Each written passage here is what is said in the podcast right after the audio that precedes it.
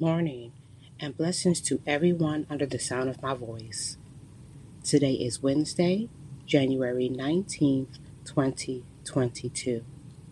It's the inspirational motivator here with the word of the day humility. A quiet spirit rejuvenates the mind, body, and soul. Defined, it states Humility is the quality or state of not thinking you are better than other people. What I've learned through personal experiences is it is quite okay to have a still and or quiet spirit knowing that it's at this time when your mind is in a reset mode. It reflects and put things in perspective.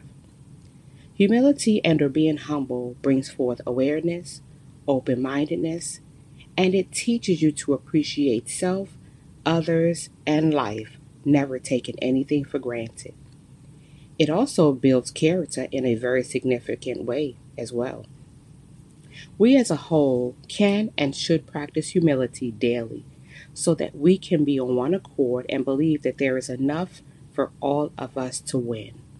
Greed and selfishness is not merited.